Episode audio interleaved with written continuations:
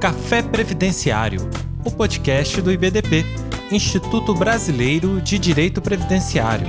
Apresentação: Maurício Farinha.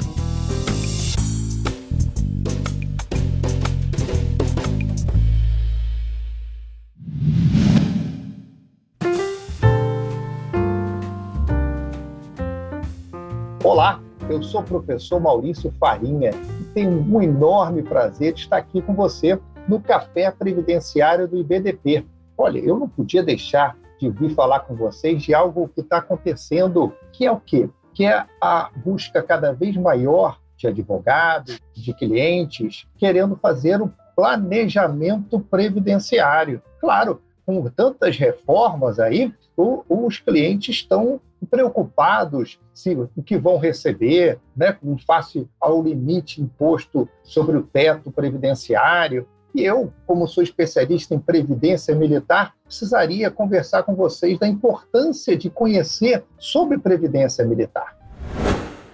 Então, o que é o planejamento? Né? A gente, quando fala em planejamento, logo surge a ideia de que a gente precisa conhecer. Só é possível planejar se você tem o conhecimento dos dados para que você tenha condição de gerir. E, e existe uma frase muito interessante de William Edward Deming que fala: não se gerencia o que não se mede, não se mede o que não se define, não se define o que não se entende, e não há sucesso no que não se gerencia. O Deming ele é responsável por um, um sistema muito interessante utilizado até hoje em termos de gestão, que é o PDSA. O que significa PDSA? Significa planejar, desenvolver, checar e agir em inglês, né? Plan, do, check and act. E o que, que significa isso? Significa que quando eu planejo algo, eu preciso, evidentemente, fazer com que aquele planejamento aconteça, está sempre checando para ver se as métricas que eu utilizei naquele planejamento se mantêm. E caso haja necessidade de algum tipo de revisão, eu posso então aplicar é, tratamento nesses desvios e talvez necessitando de novo planejamento. Isso é um ciclo, esse ciclo é constante. Com isso na mente, a gente aplicando em termos previdenciários, eu preciso então compreender quais são os meus dados para que eu possa fazer um planejamento previdenciário do meu cliente. Só que o que, que o previdenciarista trabalhista que está aqui no nosso café né, do IBDP, ele precisa ter atenção. Ele precisa ter atenção porque muitas vezes você recebe um cliente que ficou, por exemplo, fazendo o serviço militar obrigatório ou estendeu um pouco mais para o serviço militar voluntário temporário e traz para você a informação de que, olha, eu queria aproveitar esse tempo que eu fiquei nas Forças Armadas, né? E você sabe que com a reforma ocorrida através da Emenda Constitucional 103 de 2019, muitas pessoas né, que não tinham ainda os requisitos necessários para se aposentar tiveram aí realmente uma situação especial de precisar de mais tempo, de mais contribuições para alcançarem aí sim a sua aposentadoria. Então, o que tem se revelado para nós, advogados, são consultas no tocante ao aproveitamento de tempos de outros regimes. E aí eu venho a vocês e dizer: será que os militares têm previdência? Já vem logo isso na nossa mente. Será que os militares não estão lá reservados, lá no seu sistema diferenciado dos demais? Bem, muitos advogam e vozes altas e fortes de que o militar não teria previdência. Eu já tenho discutido muito isso aqui no IBDP, através dos nossos cursos, através das nossas mentorias, através dos nossos simpósios de direito previdenciário, através do Congresso Nacional, com a nossa participação em direito previdenciário, de que não há dúvida que os militares estão atrelados também ao direito previdenciário, porque não há reciprocidade entre o sistema de proteção social dos militares e o regime próprio o regime geral. Só há reciprocidade se houver regimes. Então precisamos reconhecer que os militares têm um regime. Um regime previsto na Constituição um regime em que, previsto na Constituição, ele procura a proteção social deles, e por isso o nome Regime Constitucional de Proteção Social dos Militares. compreendendo isso, a gente passa a entender a necessidade, então, de aproveitamento do tempo que alguns clientes têm lá nas Forças Armadas é, e compreendendo como eles entram nas Forças Armadas. Então, vamos fazer aqui um parêntese e vamos pensar o seguinte: bem, se eu entrei nas Forças Armadas, eu fiz concurso, eu sou do quadro.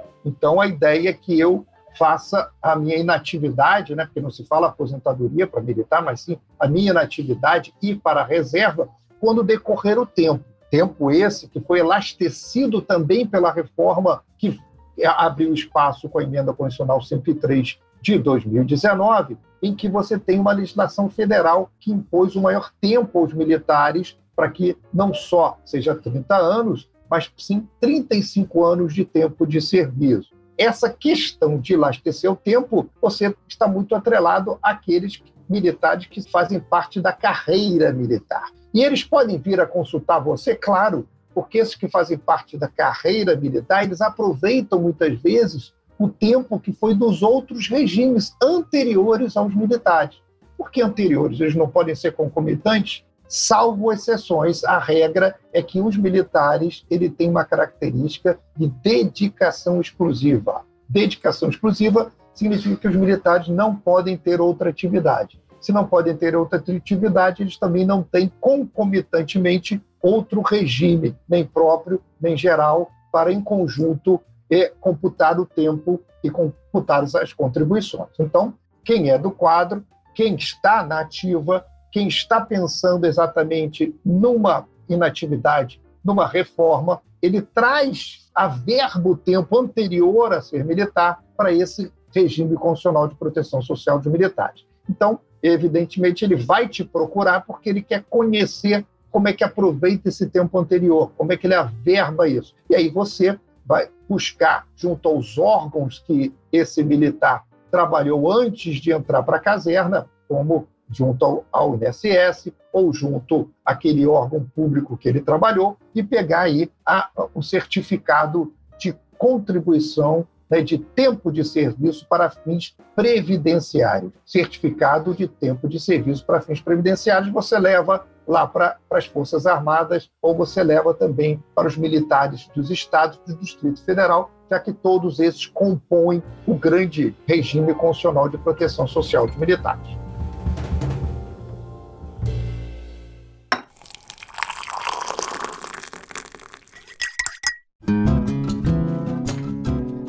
E se for o contrário, se o militar então serviu um tempo e quis pedir baixa, ou ele já era temporário, já sabia que ia só ficar um tempo e quer levar esse tempo para os outros regimes, como é que você vai orientar? Você então vai, da mesma forma, pedir uma certidão de tempo de serviço para fins previdenciários junto à administração militar e levar essa certidão junto àquele órgão que ele pretende pedir aposentadoria, se for no regime geral, a esse. Se for no regime próprio, é o órgão público no qual ele vai pedir a aposentadoria.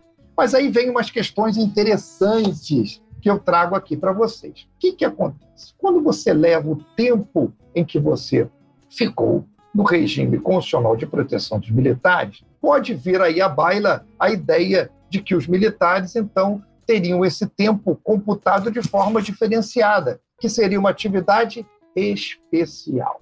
E aí a gente chama a atenção que a gente precisa, depois de 95, a especificamente demonstrar que não basta só ter o cargo, você precisa de fato demonstrar que está exposto a agentes nocivos, insalubridade, ou agentes perigosos, periculosidade. E os militares a mesma coisa. Né? Então você precisaria ter acesso a essas informações. E como é que eu tenho acesso a essas informações? Eu posso pedir à administração pública militar um PPP, um perfil profissiográfico previdenciário à instituição militar? Eu posso fazer esse pedido? Não, não é o PPP que você vai pedir. Você tem que saber qual é o nome correto do seu pedido. Você tem que fazer uma declaração, uma declaração de atividade especial. Bem, então, quais são essas atividades especiais? São inúmeras, né?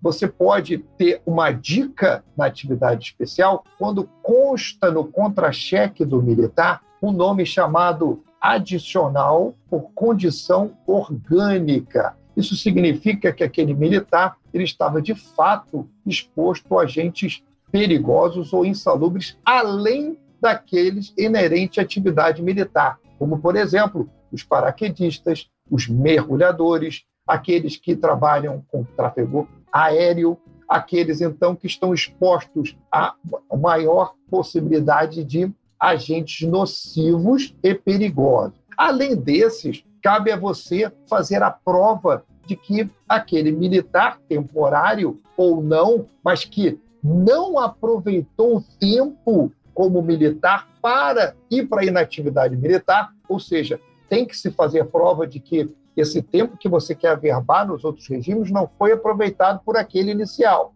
Então você precisa transportar essa informação. Por exemplo, na Marinha você tem a caderneta de registro, que é o nome técnico que se dá a todo registro que ocorre na vida do militar enquanto ele nativa. Cada comando do Exército, Aeronáutica, as forças auxiliares dos estados do Distrito Federal vão ter uma nomenclatura. O importante é você entender a essência. Todo militar leva para casa um registro, uma folha de como foi a sua vida pregressa lá, relativa aos cursos, relativa a onde ele serviu e principalmente qual era o seu cargo e função. Isso tudo precisa ser objeto de sua análise. Você então vai analisar se de fato, por exemplo, um dentista, de forma mesmo temporária, está ali sujeito a alguns agentes nocivos acima do limite. E, evidentemente, que aqueles, então, que estão até habilitados a, a manusearem o raio-x, hoje é até considerado como periculosidade. Tá? E isso vai contribuir para você pedir que esse tempo de militar seja considerado um tempo especial.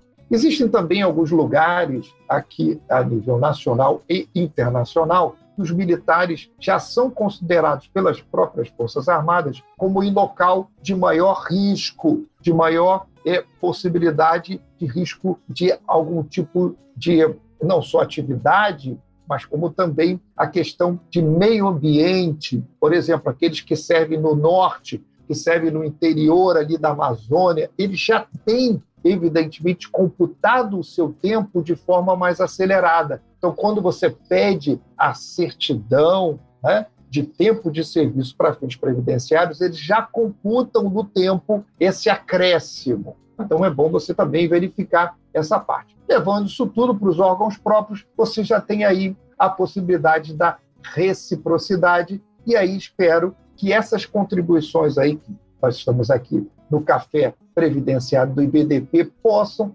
auxiliar vocês a, a melhor, a dar uma qualidade melhor ao planejamento previdenciário. Lembrando que só o conhecimento dos regimes é possível você dar uma maior segurança ao seu cliente e, com certeza, dar a ele a possibilidade de ter um resultado mais satisfatório. Quem sabe até você conseguiu o tempo necessário anterior à reforma, ou pelo menos você dá aí uma perspectiva considerando todas as possibilidades de aproveitamento do tempo de acordo com a exposição desses militares.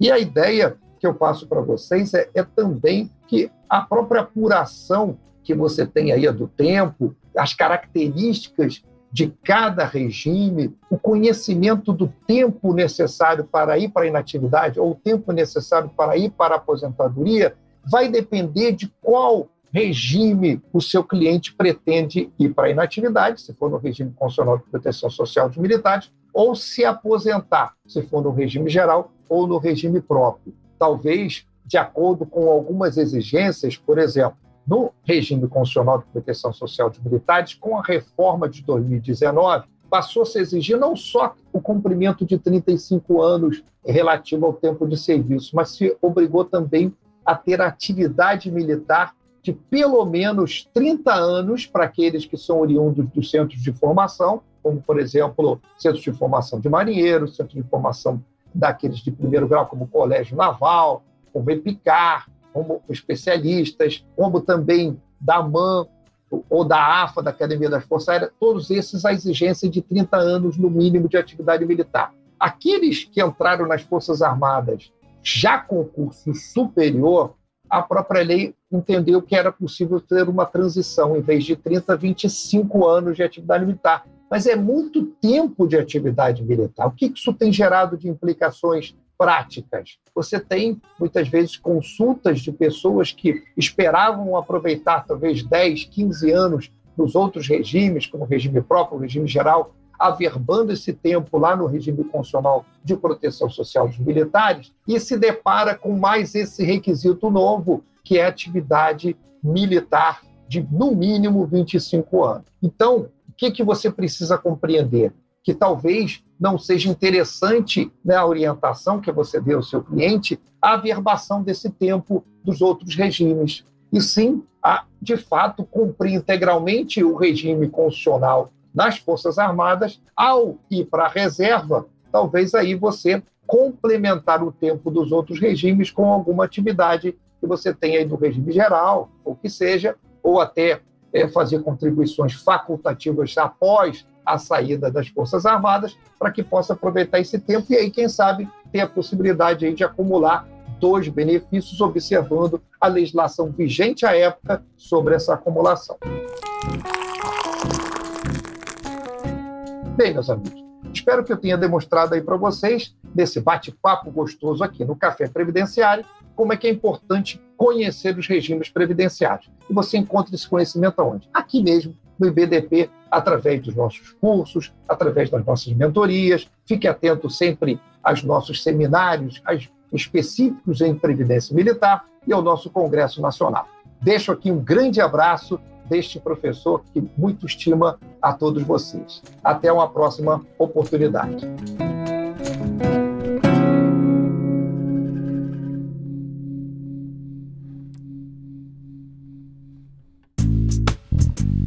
E aí, gostou deste episódio? Compartilhe com seus amigos e associe-se ao IBDP através do site ibdp.org.br e tenha acesso a vários cursos, eventos e muito mais. E lembre-se, às terças-feiras temos um encontro marcado por aqui. Até a próxima!